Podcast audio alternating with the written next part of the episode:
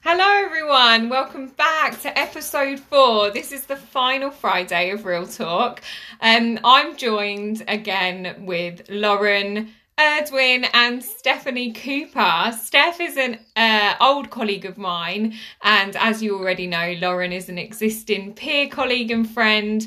So really this is girl talk of some friendship that's happened over the years, and actually we're going to be talking about mental health diagnosis and what we've done to help ourselves over the years, um, since we've known each other, times that we've spent apart, and times that we've been together, how we've managed our stress and whether it's been a formal or informal diagnosis. So I'd really like to start by thanking you both and welcoming you to this recording for the last episode of Real Talk. Thank you. Thank you. Thank you for having me. Yeah, it's so nice to have both of you here. Um... While we were talking before I pressed record, for everybody listening and watching, we were actually talking straight away about, do we need somebody to diagnose us with a mental health disorder? You know, is that something that we look for, that we need, that can bring benefit or not? What do you think, Steph? I don't, it's like I was saying before, I don't think you need a medic, like someone medically trained to say, you know, you've got anxiety, you've got depression, you've got an eating disorder, because if you use the analogy of using like mental health the same as you would physical health, you you wouldn't need to be a doctor to know that you had a broken leg. Like, exactly. You know from your experience, like, yeah, that doesn't feel right. And I think it's the same with mental health, definitely. Mm-hmm. Like, especially if you've gone through it with someone else, or you've like you have knowledge in it, you yeah. just know when you're not not right. Which yeah. I think is how most people realise that there might be something there. Yeah, I definitely would agree with that. If you're starting to feel like something isn't quite right, going through it with somebody else at the time can help highlight maybe symptoms or feelings that you've thought, oh, I've read about that somewhere, or somebody I know said that they used to feel a bit like that. When you've shared about your eating disorder before, Lauren, when it was kind of like the starting point of it, did you have that like person that you went through anything with? Because I know that me and Steph did. We kind of went through like the beginning of acknowledging our hard harder days, like kind of together. Did you have that, yeah. Lauren? Not really. I was kind of on my not on my own with it, but I don't really feel like there was anyone else really there probably that I went through it with. Okay. I think because as well, when I was diagnosed with having an eating disorder and being told that I had depression like tendencies, mm. I almost really struggled with it because it seemed like, you know, I always saw myself as really high functioning, so I mm-hmm. kind of thought, but how could that possibly be when I go to the gym every day, I go to work, I go yeah. with friends, I have all these things going on. So no, I kind of, I kind of felt like I, I went through the start of it, especially before I started telling more and more people about it on my own. When did you start telling people about it? Like, I've I've not got oh. a diagnosis. Like, I mean, I suppose it's important to fill in. Like, I haven't got a formal diagnosis of any mental health disorder, but I one hundred percent diagnosed myself with anxiety, and knowing the scale yeah. of anxiety as well. So knowing how bad it was after I had my second child, and now I almost hardly experience any levels of anxiety, but I know that it's there. Steph, did you have formal diagnosis? I did. I've kind of been diagnosed with depression and anxiety, but separately. Okay. So I'd say depression was five years ago. Um, could have been six. Mm-hmm. It was when we went through it together, um, and they were like, yeah, it's depression, and that was when mental health wasn't talked about as much as it mm. is now. Mm. And then when I kind of got to a point where I was like, I can't go to work tomorrow, and I couldn't put my finger on why I couldn't do it. Mm. Mm. Um, and then I went to the doctors and I was like, I just don't, I don't feel right. Like, I've had depression before. Yeah. Um, it's not right. And then he was like, I think this is more anxiety. And when and did kind of like, When did both of you start telling someone? So you've spoken about work.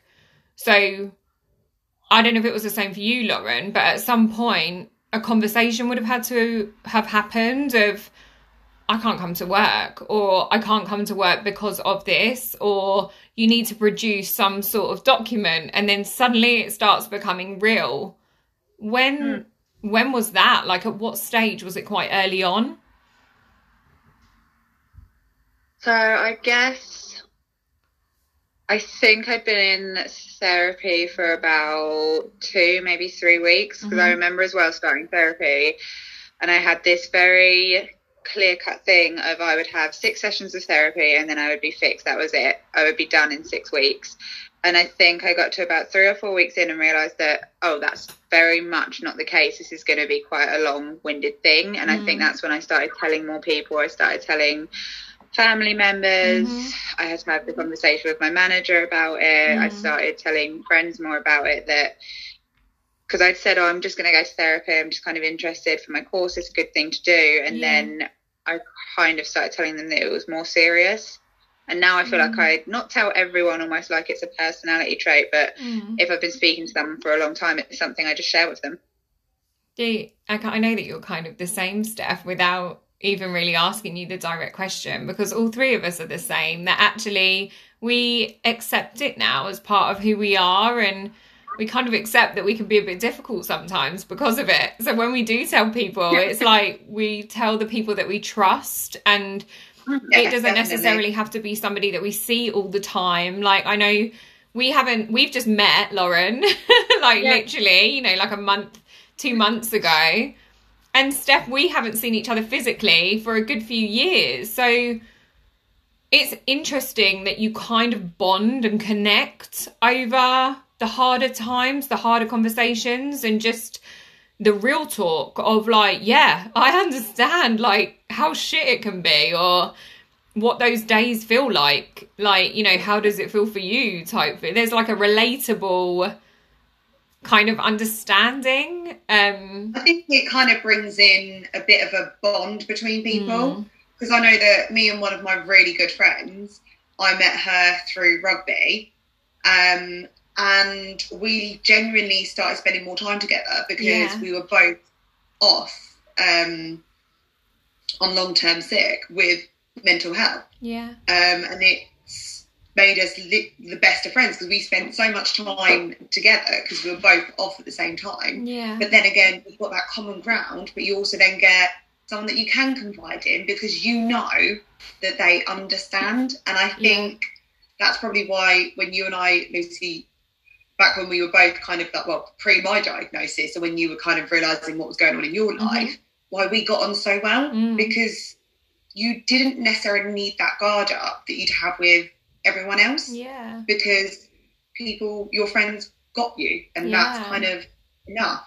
Yeah, it's really my whole reason for instigating. I think at that time I'd already started my degree and I was already doing other stuff. But it really fueled me when I sort of started to come out the other side of, as my child grew, I suddenly felt calmer, and then started connecting it to pieces of the past, and started to ask myself, oh, I want to know why I feel this way, or what could have made me feel this way. And want it, I got that stimulation, which is how you've described, Steph, with your friend at rugby, that stimulation of like somebody else, like I'm reading that other people feel like this, and you're you're connecting on a physical level that other people feel the same way, and you're sharing likes of, you know, hobbies and and whatever else. What did you do, Lauren, at the time when you were going through your eating disorder, and you said you felt quite lonely? Was there anybody that you could yeah. relate to, or support groups or anything that you used? I looked at quite a lot of online support groups, and there's quite a big following on Instagram of people that have kind of a body positivity movement. Yeah. I kind of, I threw myself more towards that, because I did find when I was speaking to people about it, there was kind of an essence of not really understanding very much. Yeah. If I said to people about it, a lot of their response would be, but you're thin, so you don't need to worry about what you eat. And I was kind of like, that's not what it is. Mm. So it was kind of nice to although they weren't people that I was directly connecting with, no. It was nice to see that other people were having the same experiences yeah, that I yeah, had. Yeah, like a move, like a movement, like relatable. Yeah. I know that I feel like that. Like, oh my God, as if you're anxious, Lucy. Like, you're so confident. You can do this. You can. I'm like, yeah, that's a hell of a lot of work that's got me into that yeah. state. You know, that I use my anxiety to help me through life. That buzz is actually a functioning buzz now. But yeah. I hope that by creating Have a Words and even doing this with you two, I hope you two realise as well that actually us speaking, we could be the people that we're talking about. Like, you know, at the beginning of our journey when we were just kind of navigating, like, who's felt like this? And this is really, yeah. uh, hopefully, just if somebody even listens to this on a podcast or Instagram, you know, that people just feel like they're not alone, that there are other people out there that have been on the journey of mental health related topics, feelings, and it's interesting really how we all overlap. I think that's the thing though, and it is making mental health and talking about it yeah as hey as normal yeah as physical health, and that's kind of like the outlook the past few years that I've been yeah. able to get. And it's like, well, it's like what you were saying, like fu- like functioning with anxiety, because mm-hmm. I feel like I've been on two sides of the scale. I've been unable to function and literally housebound. Mm-hmm. But then I've also been working full time. Mm-hmm. And I remember one day at EasyJet saying, oh, I need to take my, I need to take my medication. So I was like, oh, like, what, have you got a headache? And I went, I just kind of, that moment, I was like, no, no, it's um, my antidepressants, anti-anxiety. Mm-hmm. I was like, oh, but you don't seem the type. And it's like, this is why we need to speak about it more yeah. because... Because what's the type? What's the type? Like, what's that? What's the type of person that takes antidepressants? Like, what does that look like? You know, it's... What does it look like? At home. Exactly. It's, it's, it's, it's like, what does somebody look like that's got an eating disorder, Lauren? Like, you know, when somebody's saying yeah. to you, oh, but you're you're slim, like, you're skinny. How can you have an eating disorder? We've all dealt with stigma in one way or another, like all three of us saying that and giving example. We've all dealt with it in a in an interesting way because we overlap. So we've got anxiety, depression and eating disorders. But actually, it's easily identified that between us, we could overlap into each other's diagnosis, because an eating disorder is a coping mechanism. Rugby, yeah. coping mechanism. Me being busy and acknowledging my anxiety, coping mechanism. Keeping myself so organised and structured, complete coping mechanism. There's so many different things that people can do that help them to cope with their mental health, whether it's formal diagnosis or not, that maybe the person doesn't realise at the time. Because I'm sure, Steph, if we had a conversation like five years ago and was like, oh, rugby's going to help you out, like, in your future, you'd be like, you what? I literally would have told you where to go. Um, it's interesting, though, you saying about things overlapping, because, like, not like right this instant, but like the past year or so, I've realised ways that I've coped with depression. Yeah. Um, I know you will remember this, Lucy. You know when... Um, I went through the SlimFast stage. Yeah, yeah, we both did. Because I was so unhappy, not just unhappy, I was depressed because mm. the way my life was going, mm. it was going in a way that, you know, I was engaged, I was planning a family, mm. which was everything I thought I was meant to want. Mm-hmm. But actually that in itself attributed to the depression. And yeah. the only thing in my life I could control was my diet and exercise. Yeah. I couldn't control my life because a partner had that control and was mm. making my decisions for me.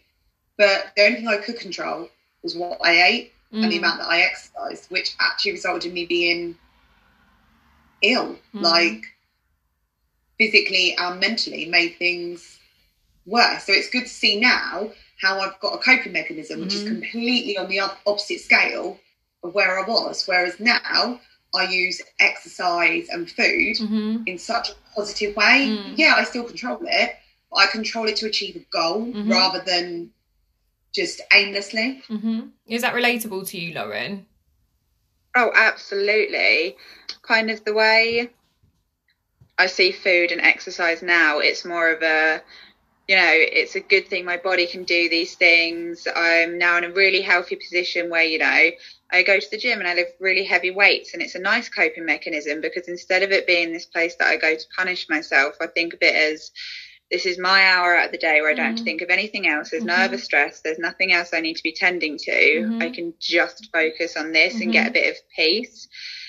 And then my reward for having a really good workout is that I can give myself a really nice, nourishing, fulfilling dinner. Mm-hmm. Whereas before it was kind of this real punishment. I was unhappy with other things in my life. So mm. if I was, you know, really thin and therefore attractive, I would, people would be better towards me, and my mm. life would therefore be better. Mm. Mm. It was such a weird way of looking at things. It really reminds me, you saying that, um, I've gone straight away to C B T then, just breaking it all down, just the benefit of talking therapies through this. And we have used, you know, examples of formal diagnosis or not, but actually just speaking to each other, whether it's a professional or not, just breaking things down to create new perspective, new thought process around your current ways of thinking. There is room for change. There is room for recovery, to feel better, to recover from this, from where we're at, whether that's a short-term period of sadness or issue or crisis to a long-term period. And I would hope for anybody watching or listening that actually that intervention of talking to somebody or just recognizing that something doesn't feel right is the shortest amount of time as possible.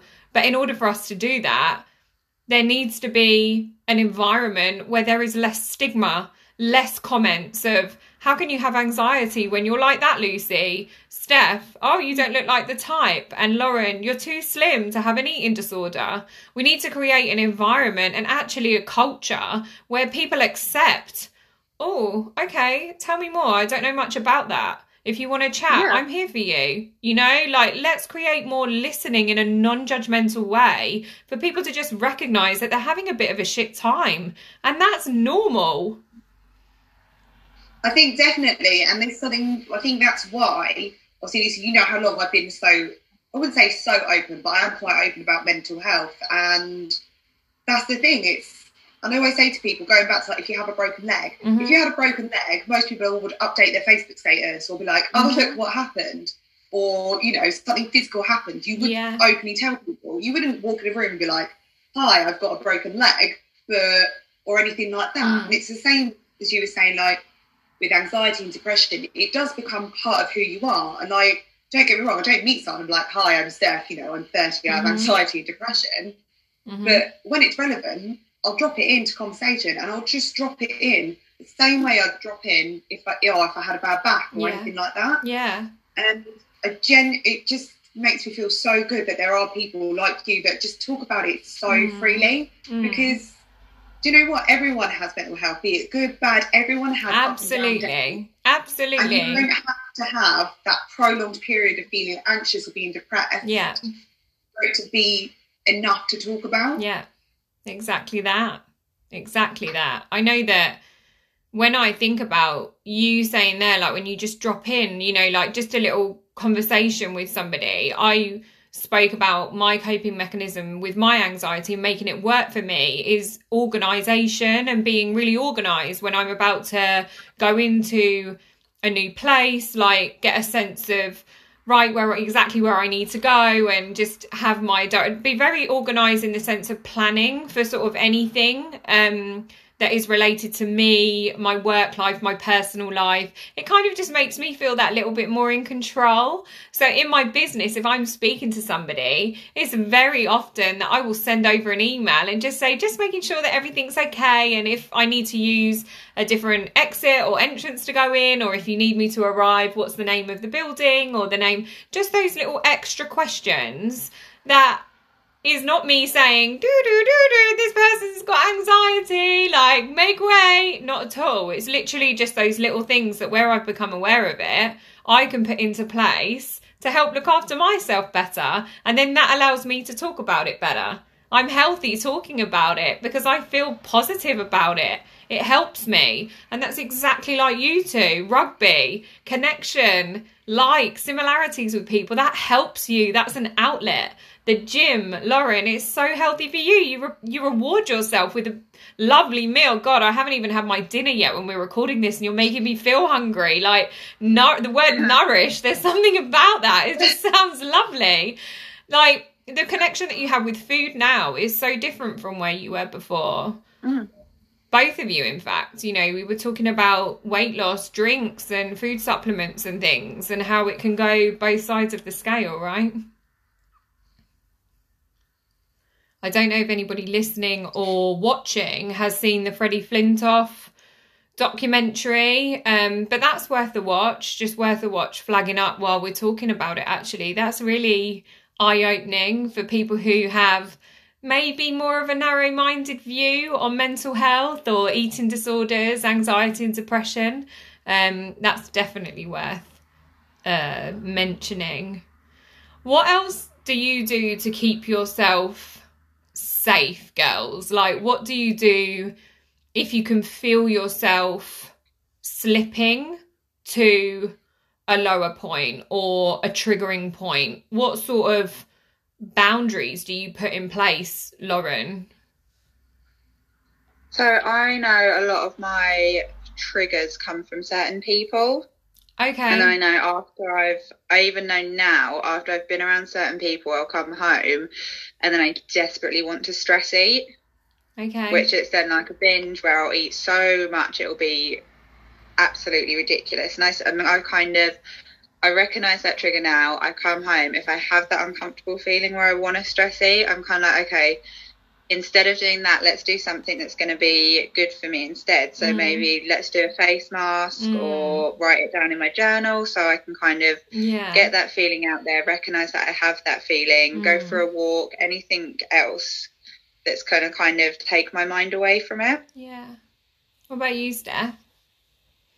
I think for me, one of the biggest things is actually just being honest about it. Like, that's one of my coping mechanisms. Like, if I come home, like, I'll say to Gareth, my partner, I'll be like, I just just, just need a sofa day. Yeah.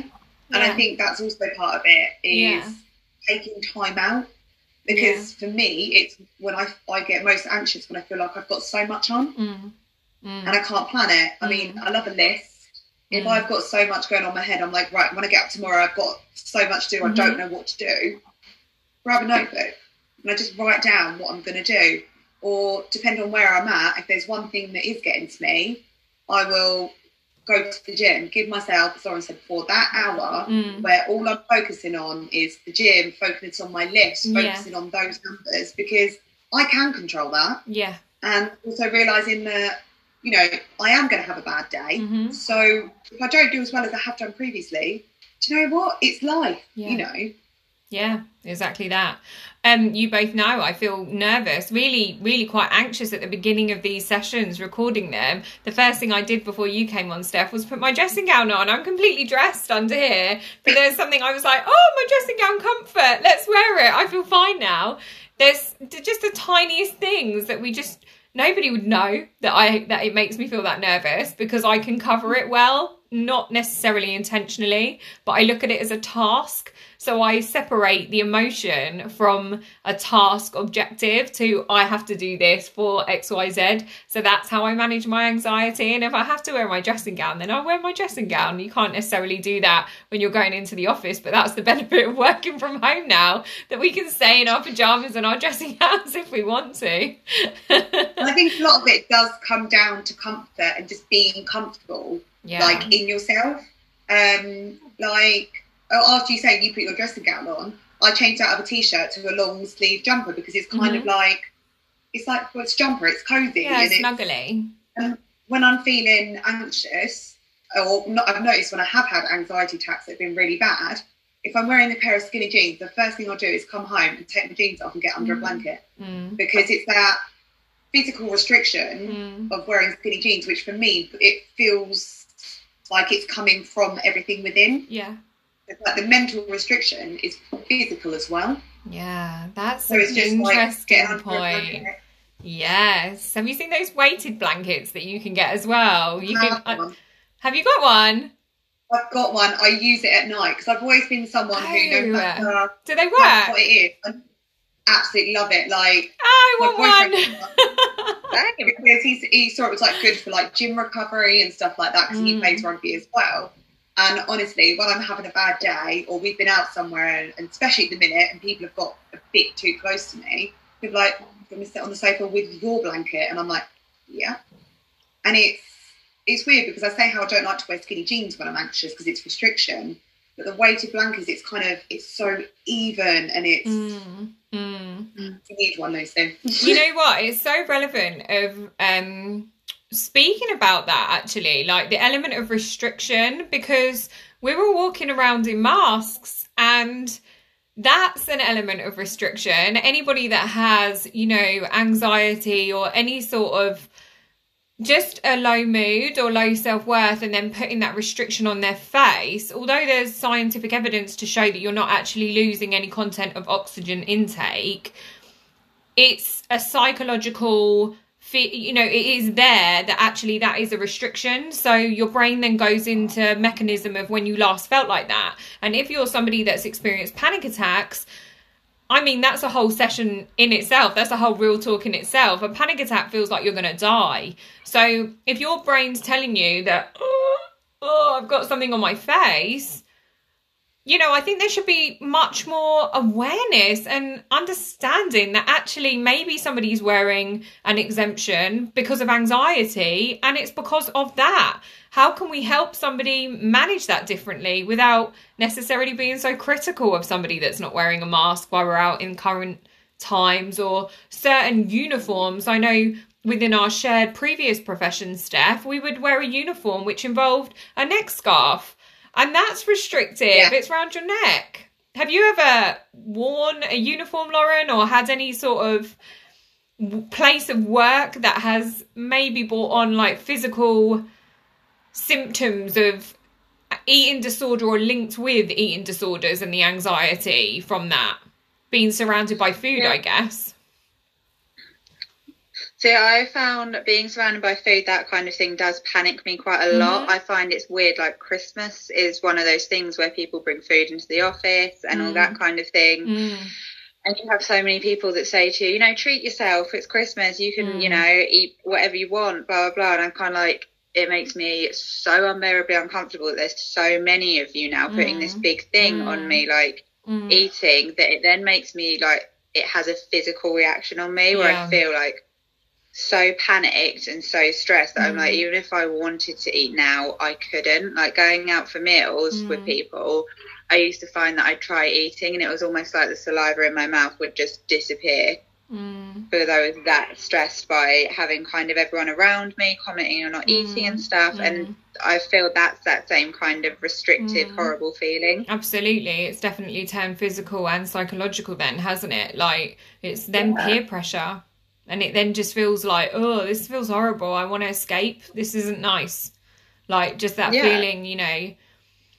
I've done that quite recently, actually. I felt really uncomfortable and I was like, oh, I don't know what to do. I'm just going to go. And it's just strange. And I think it's being able to be okay with that, that if you need to remove yeah. yourself from somewhere or a situation that now we're at the stage where we're at, we have this high level of self-awareness of our own self. So we just need to do what we need to do, girls, like, and not worry about the judgment from no one else, whether they're family, friends, or whoever. We have to put ourselves first. We have to look after ourselves. We've got people that love and care about us, and we love and care about other people. So, you know, one of these sayings that I say on my courses and from my ex-industry is we must fit our oxygen mask before we fit anyone else's. And it's true. That's relevant in any industry, because I'm not bothered if somebody gets a bit miffed that I've just suddenly left a room quickly. But I am bothered yeah. if somebody cannot support me through a panic attack, actually, because I've just sat on all the feelings and not listened to any of my body that's telling me to remove myself from that environment. And then I think that goes back to, like Lauren was saying, like she'll know when she's been around certain people and how it's going to affect her.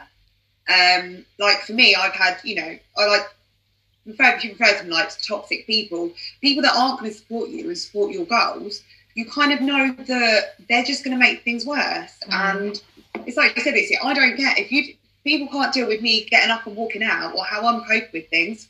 Do you know what? I don't need you there.